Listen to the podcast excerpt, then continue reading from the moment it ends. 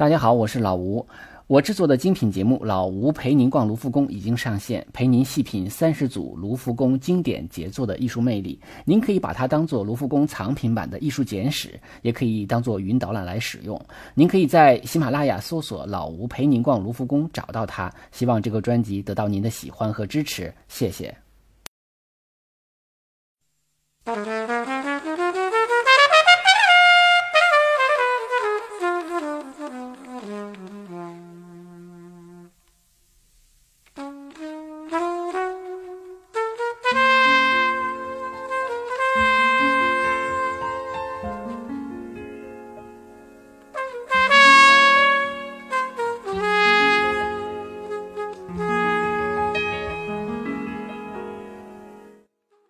大家好，欢迎大家收听手机美术馆啊，我是老吴。大家也可以订阅微信公众号手机美术馆，里边会有更多的高清图片啊，大家可以边看边听。今天呢，我们要聊的画呢是大家非常熟悉的一幅画啊，熟悉到什么程度？就是大家在手机的呃输入法里能找到这幅画。什么画呢？就是呃蒙克的《呐喊》。所以我会把这期节目叫做表情包里的名画。这幅画呢收藏于奥斯陆的这个挪威国家美术馆。实际上这幅画呢总共有四个版本啊，分别是在这个呃奥斯陆国家美术馆的我们今天要讲的这个一八九三年的版本，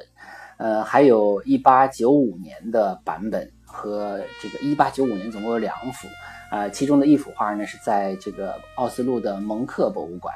呃，还有一个是在私人收藏。嗯、呃，最后一幅画是画于一九一零年，啊、呃，这四幅画呢基本差不多啊。然后呢，还有很多的这个版画的作品流传于世，啊，这个蒙克呢也画过，就是也制作过很多的版画啊，他是为了啊避免这个卖掉原作嘛，呃、啊，很多的画家都采用这种方式。呃，实际上这幅画啊，大家呃一看就知道，也很熟悉。这幅画属于可讲可不讲的画啊。其实呃，在艺术史上有很多画都属于呃不太有必要讲的。你比如像达芬奇的《蒙娜丽莎》，还有这个梵高的一些画啊、呃，还有这幅画。这幅画呢，大家太熟悉了，而且大家对它表达的情绪呢，是一看便知啊，因为它的画啊、呃、表达的那种感受，大家可能都是。呃，都有点直指人心哈、啊，这个，呃，一下子就能够感受到，而且感受到之外呢，就就可以了，就其实它不需要更多的呃这种阐释，呃，但是呢，它毕竟还是有一些创作的背景啊，还有一些它的在艺术史上的一些啊、呃，它的一个呃处处境吧，所以呢，也跟大家分享一些啊、呃、我们知道的一些背景信息。呃，首先我们从这幅画中可以看到，这个画家的情绪是非常激动的哈，就是表达的非常的惊愕啊，还有恐惧啊、焦虑啊那种情绪都在他的身上，所以他应该是一个情绪非常激烈的一个人。有时候我们会看书说，呃，世界上最惨的画家是谁？很多人都说是呃梵高哈啊，当然应该读梵高哈，就是应该是梵高。嗯，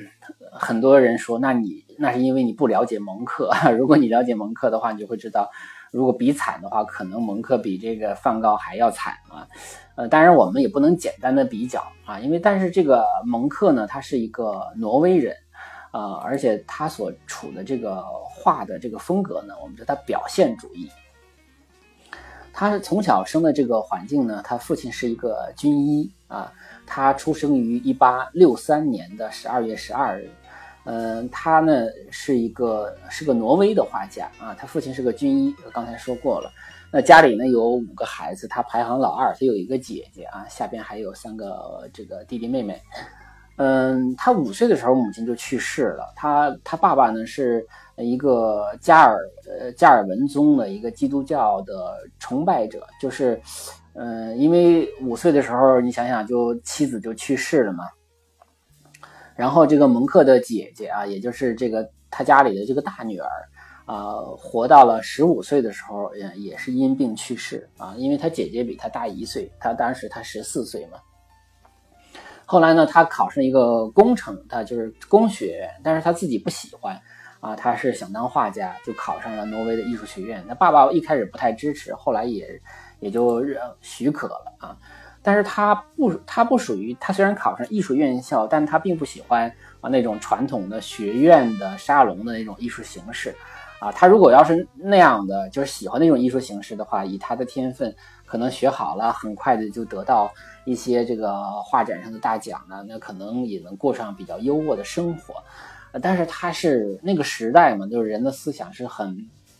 大变革时期，有很多的呃这种新的思想啊。他的一些很多朋友都是呃特别喜欢读什么尼采什么的啊，都是啊、呃、鼓吹自杀什么的啊。他自己也是一个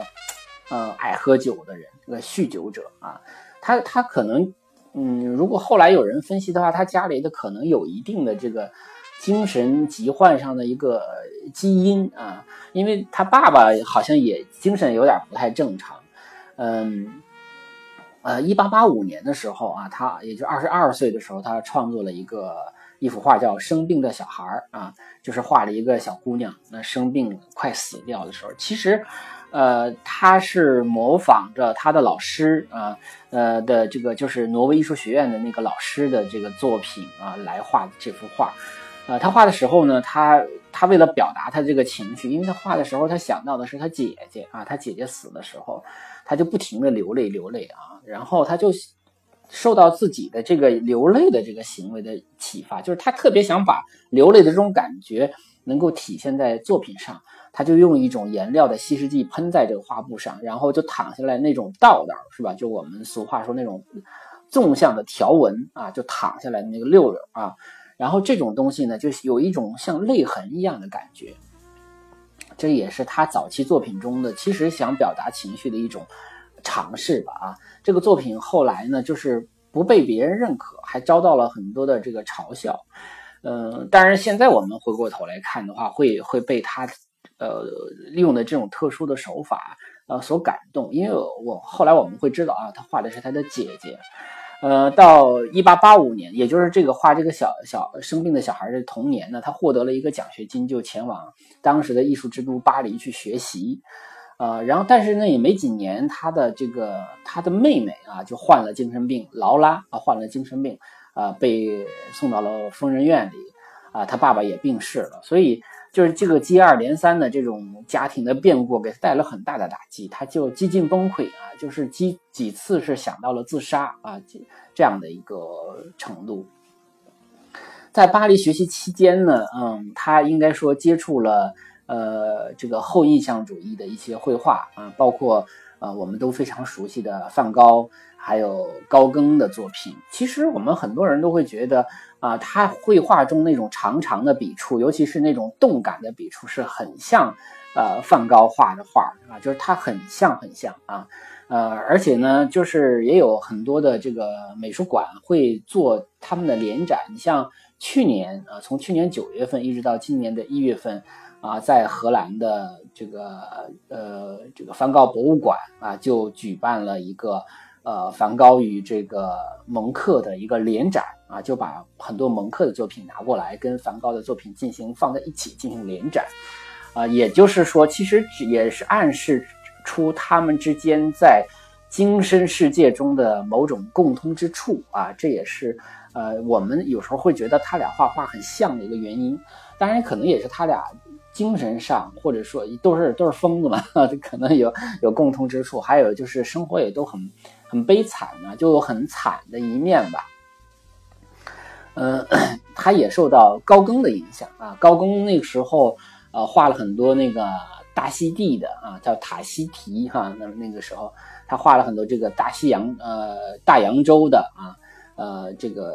原始土著人的生活啊，就是所谓的开创了这个所谓的原始主义的。一些绘画，其实原始主义不是只限于高更啊，有很多的人受到原始主义的影响，因为当时，呃，很多发达国家会有一些殖民地，那么尤其是像非洲、大洋洲这些地方，都会有一些所谓的土著人。那么土著人有土著人的生活啊，会有一些他们的丧葬习俗啊，他们的婚丧嫁娶啊，他们的日常生活。那么这些东西有一些呃，文物也会被、呃、送到了这个西方发达国家的博物馆里边啊。你像我们都知道卢浮宫啊，或者是嗯，像那个大英博物馆啊，都会收藏像非洲的一些作品。像毕加索的木雕，其实也是不是毕加索的毕加索的木雕，毕加索的那个立体主义的绘画，其实是受到了非洲木雕的一些影响，其实也是受到呃这种原始主义的这种呃艺术潮流的一个影响吧啊。也就是说，呃这些不同的巴黎呃巴巴黎的这个艺术思潮也是影响了它啊。那么他后来呢，就是到了柏林啊，在柏林办了这个个人的画展啊，柏林画家协会帮他办了个展，但是办了办了没几天啊，那么后来这个评价不高啊，很多人就甚至是提出了很多批评的声音。后来这个柏林画家协会就叫决定提前闭展啊，但是也有一些画家是支持他的啊，就是这些画家是觉得啊，这个蒙克他有他自己鲜明的风格。那么就因此呢，一气之下脱离了这个柏林画家协会，那么自成一派，也就是后来的柏林分离派啊。那么这个后来呢，在一八九三年的时候哈、啊，那么这个呃呃这个蒙克爱德华蒙克他就创作了这啊、呃、这幅画叫《呐喊》啊，呃也就是我们今天要讲的大家都熟悉的这幅画啊。这是因为我刚才讲它总共有四幅画嘛，这四幅画这个八九不离十，都差不太多啊，所以其实讲每幅都可以，呃有一些略有不同的地方，一会儿我们有机会再细说。它这幅画呢是它的画的叫《生命的世代》的一个组画中的啊其中的一幅画，它其实是诠释生命的呃一些情绪的东西啊。那么蒙克一生啊先先呃先后有很多的情人。但是他在这个情感上呢，其实也是比较坎坷的啊。这种不幸可能很大的一个层面也来自于他自己的个性。呃，他呢其实有很多的情人也是他的模特啊，但是他自己呢是不接受婚姻啊。他不接受婚姻的原因呢也很多啊，但其中呢有一条就是他也是觉得自己的基因里是不是有这种精神上不太好的地方，是不是不适合结婚？另外他自己也不想被婚姻受限，所以他。到很老的时候，他曾经一度想娶一个年轻的模特为太太，但是这个人家不干，也没能实现，所以他呃，就是一生啊，在婚姻方面是呃不是很顺利的啊。当然也是他自己的一个呃个人选择了，这个也无所谓好坏。他一九零八年的时候啊，曾经个就是他的这个精神状态就达到了一个极端的状态啊，就是因深度焦虑，就甚至会出现身体上的不适啊，就是一半的腿啊，一半的这个手啊，就突然间麻木了啊，所以朋友就把他送到医院去治疗，进行一个强制的治疗啊，就是类似于精神病院吧。那么医生判断他呢。啊，精神上的也有问题，但是很大一个原因也是这个酒精中毒性麻痹啊，所以呢，一方面可能对精神上的疾病进行一些治疗，还有就是强制戒酒，啊，强制戒酒的效果要比那个那个什么微弱电击疗法的效果可能还要好啊。他病好后，后来就回到挪威啊，然后在挪威呢经历了一战和二战，那其中二战期间他的作品啊，因为他属于现代现代主义的一些作品啊，你像。二战期间那个那个大家可能都知道希特勒呃原来是梦想当一个画家啊，后来他当了这个德国的元首之后呢，就办就办各种这样的艺术展啊，就办了一个叫颓废艺术展啊，还有还当然相对应的还办了一个叫伟大的德国艺术展。那么他就会把这个现代的东西的现代主义的一些作品，包括梵高的画、马蒂斯啊、毕加索啊啊、呃、这些作品呢都放作叫做颓废艺术展，就是是批判的啊。然后呢就是很不远的地方有一个叫伟大的德国艺术展，就是所谓的正统的啊。所以但是特别有意思，就是大家都是去看这个颓废艺术展啊，那这个展吸引的观众是超过了两百万参观者啊。尽管他这个颓废艺术展他挂画的时候也不给你好好挂，挂的里倒歪斜的，上面还写一些口号标语来批判他，但是他的这个参观人数是比那个伟大的德国艺术展要要达到它的 三点五倍啊，所以其实大家还是识货的，就是更多的还是看到了现代主义艺术的这个未来的一个趋势。嗯、呃，那个我们这里头要提到的一个说法叫表现主义啊，因为表现主义呢，它是一个呃，也可以说是一个绘画的流派，呃，但是呢，它嗯，严格的区分来讲也很难来区分。你比如说，呃，像梵高啊，他属于后印象派啊，或者说叫后印象主义。那么他追他呢，可能跟印象主义之间是有一个关联关系的。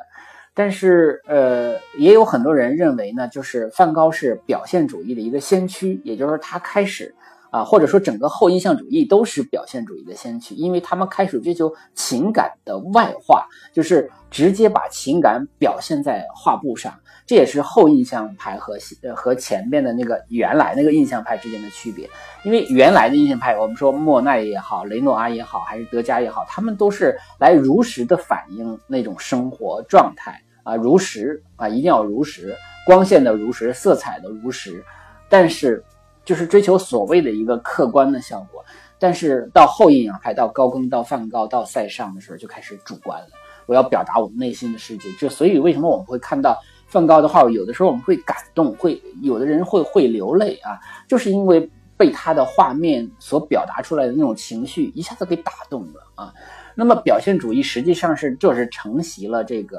呃这个后印象主义的这样的一个东西啊，但是它是另外一个，它主要是在呃呃这个北欧这个，比如挪威啊，当然还有一些德国的呃奥地利的啊这样的一些画家。那么他着重表现内心的情感，他忽略了对对象形式的摹写。你比如说，很简单，像蒙克他只是画人啊，只是画真正的人人的表情啊，因为因为梵高画的情绪是把它外化成为田野、稻田、呃向日葵、乌鸦啊，他把它情绪是附着在这样的客观实在上，而蒙克就是画人啊，画这个人本身的一个呃情绪啊，恐惧也好，焦虑也好啊，反正基基本上都不是什么好情绪了啊，他他就使用一些比较变形、夸张的原始主义的一些东西啊，幻想的。啊，用这种强有力和不和谐的因素达到一种呃表现的效果。那么这当然他追求一种表现手法了，所以呃一般都认为这个叫表现主义。但是表现主义如果追根溯源的话，可以追到呃梵高那里、高更那里啊。那么表现主义画家比较有名的还有这个奥地利的科克西卡啊，还有席勒啊，席勒可能大家更熟悉一点，还有德国的马尔克等等吧。呃，表现主义还有文学，还有音乐啊。文学中最著名的，可能大家都知道，捷克的卡夫卡啊，就是写《变形记》的。呃，音乐界的这个呃变表现主义就是勋伯格啊，我也没听过，也不知道怎么表现的，这个不太懂。呃，因为蒙克有过一句话，他说：“我画的不是我现在看到的，而是过去看到的。”所以他其实将绘画作为一个个人传记的一种书写。他描绘生命中去过的地方啊，遇到的人啊，事儿啊，还有受到的创伤啊，那么来剖析啊、呃、这个人类灵魂中隐藏的那种感情啊、恐惧还有焦虑啊等等。所以他有的时候说，达芬奇剖解剖的是人的身体，而我是要解剖人的灵魂啊。其实这个这种东西在当时并不起，就并不是他独独有的啊。很多的作品，比如我们熟悉的罗丹的雕塑《地狱之门》啊，也是讨探讨灵魂的；高更的啊，我们从哪里来，我们是谁，我们到哪里去，那也是一个探讨灵魂的啊。那么我们回到这个画作本身啊，这幅画呢还有一个轶事，就是这幅画其实丢过比较多，就是丢过又回来，丢过又回来。他丢过两次啊，这个资料上说就是丢过最多的，但实际上呢是他这个中间的两幅画分别丢过一次啊。第一次是一九九四年啊，利勒哈姆尔开这个奥运会冬奥会，那么呃就是这个我们今天要讲的这个一八九三年版的《呐喊》被丢了啊，那第二年呢找回来了。然后第二次呢是二零零四年啊，是这个呃，在那个奥斯陆的蒙克博物馆，也就是蒙克博物馆收藏的两幅画中的一幅，也就是最后的一幅啊，一一九一零年版的啊，被那个抢劫了啊，被抢劫了之后呢，两年之后又被追回了啊，有一些小小的残破，反正很很容易就修好了。也就是说，最早的一版和最晚的一版各丢过一回，然后呢都找回来了。那么关于这个画面呢，它有一个日记来呃来记录这幅画啊。那么我可以把这段话念一下，因为很多书都有这段话，他自己对这个画有一个阐述啊。他是这么说的，他说：我和两个朋友沿路走着，太阳下山了，突然天空变成了血红色，我感觉到了悲伤的气息。我停下脚步，靠在栏杆旁，累得要命。峡湾边的云彩变成一片猩红色。我的朋友们继续前行，但我只是站在那儿颤抖，我的胸口还有一处裸露的伤口。我听到大自然中传来一声震撼宇宙的尖叫啊！所以我们这幅画呢，我们把它翻译成呐喊，但也有很多人把它翻译成尖叫。我们结合图片来看啊，我做了几个细节的那个框啊，我们可以其实其实这个画没有太多的细节啊，因为到现代主义以后，呃，绘画已经不太追求细节了，他怕人观者对细节的过度解读，影响了对整个画面的一种感受的东西，所以这幅画呢，我们也不能叫看几个细节啊，只是说这几个区域哈。我们看区域一啊，我这个编号有点问题，那么既然这么编了，我们就这么说。我们看最上边实际上是天空，那这个天空是红色的、黄色的、橙色的这样的一个长长的这个曲线的笔触。那这种流动的笔触，我们刚才讲的是学梵高，所以这种动感呢，增加了一种不安定啊，或者说不安全感、焦灼感。所以呢，这种波动的笔触啊，就是让人感受就是那种啊不安定啊。还有它还其实还有一些这个物理学上的背景，比如说呃其实有点像物理上的波形啊。还有就是我们如果看过流体力学的一些图的话，我们都知道气体和液体在流动的时候轨迹也是这种长长的弯曲的啊，跟这个笔触很像。如果我们非要找一些现实中的依据的话呢，有一些专家认为说这个可能是在一八八三年八月这个呃喀拉喀托火山喷发之后啊，那个满天的那种火山灰到傍晚时被夕阳照亮的时候啊，映红了整个的天空啊。因为蒙克说我这个画它是一一八九三年画的，那火山爆发是一八八三年啊，差了十年。那么他也说是我几年前看到的这个场景，他只是回忆起来那个场景啊，而且有好事者去研究说找到了这个桥的位置，那么发现如果站在这个桥上，它后边的天空正好是西南方，那么就是喀拉喀托火山的方向，而且那个喀拉喀托火山呃，喷发的时候损失很大，而且维持的时间很长，好几年的时间，所以也确实有这种可能啊。当然，我们也不一定就这么较真儿啊，因为他表达的是自己的内心啊，他可能那种人焦灼起来的话，他看着天空，他可能就是红色的啊。所以我觉得，呃，这个我们呢不能完全用理性的角度去解释这个后边的红色的天空啊。然后这个我们说在这个画框三中哈、啊，那么就是河水的这种蓝色、蓝紫色的水流哈、啊、和天空的红黄色的天空对比，但是它也采取了这种扰动的这个波形的水流啊，这种很动感的，它依然是一种情绪的外化，但是这种冷的这个颜色与那种热的特别火热的就是红色和黄色，那么形成了一个非常强烈的对比啊，所以那种对比也是会给人一种强感受、强刺激。然后我们也可以看一下看点，就是这个画框二，画框二其实有两个人，也就是说，如果我们把这个这个图中，我们会看到他站在一个桥上啊，这个桥是直的啊，所以它特别有意思，它也形成了两个界面，也就是说，桥外边空气、天空是曲线的啊，这种扰动的感觉，水流是曲线的，是扰动的感觉。还有就是我们主人公是一个曲线的啊，也就是它实际上跟外边的那个环境中的水流、空气、天空是一样的，但是背景中远远的有两个人，这两个人就按照他的日记说，就是他的两个朋友继续向前走嘛，是吧？但是我们可以看到，这两个人就是一个非常粗硬的影子啊，跟跟前前者跟这个主人公其实感觉是没有关系的。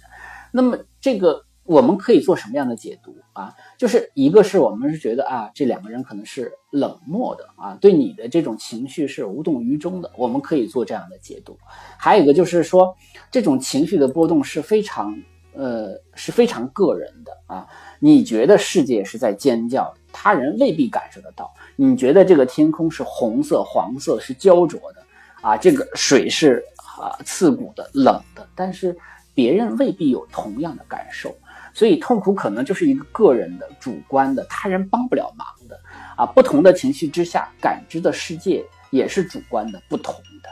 而且这个里头，你看这个人背景中的两个人是直的，桥是直的，所以它跟这个桥本身形成了这个，就是我们说这个叫对角线构图的这个桥，它形成的是一个一体的角，比比较理性的、比较客观的一面。而我们的这个主人公和那个天空、和燃烧的天空、和那种水流，它反倒是比较感性的啊，是是是强烈的感感官的东西。那么我们再回到最重要的，就是主人公啊，我们最后看他。所以我们第一的反应是，就人痛苦的时候为什么会尖叫啊？其实我们生活中，如果我们不看这个画面，我们会想到一个人极端痛苦的时候就特别想大叫一声啊。也有人说可能这就是一个自我保护的本能啊，这可能就是一个宣泄的出口，通过叫出去，好像内心里就痛快了好多啊。就像你，如果我们特别难过的话，有人就说你一定要哭出来，你哭出来你可能就好多了，就不要憋在那儿啊。尖叫其实也是这样，而且我们会发现生活中谁爱尖叫？小孩儿，对吧？小孩他更纯真，他表达情绪的时候更直接啊，所以尖叫或者这种呐喊本身也是呃如此。还有一人说说好像在噩梦一样，就是噩梦的时候有人会在梦中尖叫，好像要通过叫声把自己唤醒一样，就希望自己啊这个是个梦，这个不是真的啊。这种这种呃最糟糕的处境，这种令人不呃就是难以接受的这个现实，我们最好是把它当成一个梦，把自己叫醒那种感觉，它都是一种不同的心理暗示。然后我们再看主人公头部是一个骷髅的形象，没有头发，这是一个惊恐至极的一种自我感受啊，甚至是一种逼近死亡的体验。而且你你发现没有，他是掩住了耳朵啊，这个手向上伸，掩住了耳朵啊，手其实画得很长，那么似乎在躲避着那个来自于外界、来自于宇宙的那种尖叫，但同时他自己却张开了嘴巴，发出了一个自己的尖叫。他躲避外边的尖叫，他用自己的尖叫去对抗，所以表达了一种非常强烈的那种刺激啊，那个内心的那种强烈的扰动。那么专家认为呢，就是我还找到了这张图啊，就是认为它的这个造型来源于这个佐卡德罗呃佐卡呃德罗博物馆，这是一个巴黎的博物馆。那么是在一八八九年世博会啊建的这个地方，展出了一个秘鲁的查查波亚王国的一个穿孔木乃伊啊，这个造型来自于它，因为从这个时间上来看，他应该看过这个木乃伊啊，在因为它是一八九三年画的啊，现在就是在。呃，埃菲尔铁塔旁边的，我们一般翻译成叫夏勒宫啊，人类学博物馆能够看到这个木乃伊。你可以看到这个木乃伊的造型跟呃这幅画的主人公基本上是一样的。这个也就是说，我们说为什么说表现主义有的时候来源于原始主义？那么因为这个可能就是来自于那种呃呃殖民地的地方的那种啊、呃、带有原始色彩的一些文物啊啊。呃，当然也有好事者研究说，它散布的这个地区在奥斯陆的北郊嘛，啊，周围它这个峡湾地区，那么周围有一个屠宰场，还有精神病院，那么当然周围的声音当然会有屠宰的这个杀的这个牲畜的声音，也会有精神病人发出的那种尖叫啊，所以他可能会觉得这个环境会对他有影响。当然这也是一个比较客观的、很理性的去找他啊，我们还是那句话，就是如果他内心是一个比较极端的这种思想的话，他肯定受到的影响呃，应该是来自于他的内心的啊。那我们现在在这个呃 iPhone 手机中的输入法中就有这样的表情符，这个表情符的使用啊，实际上呃，能够轻松的表达一种比较极端的那种焦灼心理啊，就是我要表达，我不一定去画这幅画了，我可能拿这个表情符就可以了啊。我有一个朋友就是他就是有失眠症啊，那么他如果说连续几天都睡不好觉的话，那个人状态很不好，他就在朋友圈发一堆这种表情符，就是这个尖叫的这个表情符，表达自己那种崩溃的心态了。但是我觉得表情符也有它的好处，就是真是这我们这个时代的一个特点，他也能通过这种方法来化解人的某种焦虑，用非常幽默的方法来化解人的焦虑，他可能不需要就尖叫了啊，不需要怎么样，他也就疏解了。啊，所以，呃，这幅画呢是表现主义的一幅名作啊，应该讲是表现主义最著名的一幅画作，而且也是这个蒙克最著名的一幅画作啊。因为你要如果讲到很多画家的话，你可能能讲到他两幅三幅的这个代表作，但是讲到蒙克的话，好像大家首先想到的还就是这幅画啊，想不到太多别的这个作品了啊。那么如果我们总结一下的话，那么它的最大的特点就是这个情绪的外化啊，就是嗯、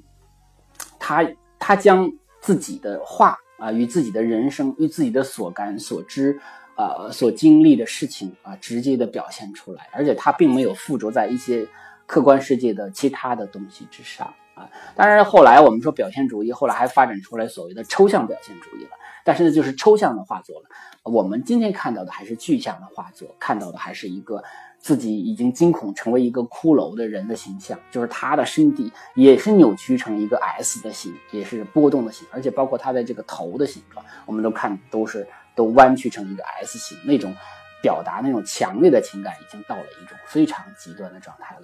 那么当然这幅画你如果说它好看不好看，它显然不是好看的啊。到了现代主义的绘画以后，我们会发现现代主义一个最大的特点就是它不再追求美感啊，就是好看啊，不再追求简单的好看，所以它更多的是想表达更深刻的东西啊，更深刻的主题啊，或者是想潜意识的东西啊，包括这个弗洛伊德也是同时期的大心理学家。那么这种对于精神世界的探讨实际上在艺术上也有所体现了，那所以这个蒙克的这幅作品也是其中之一了啊。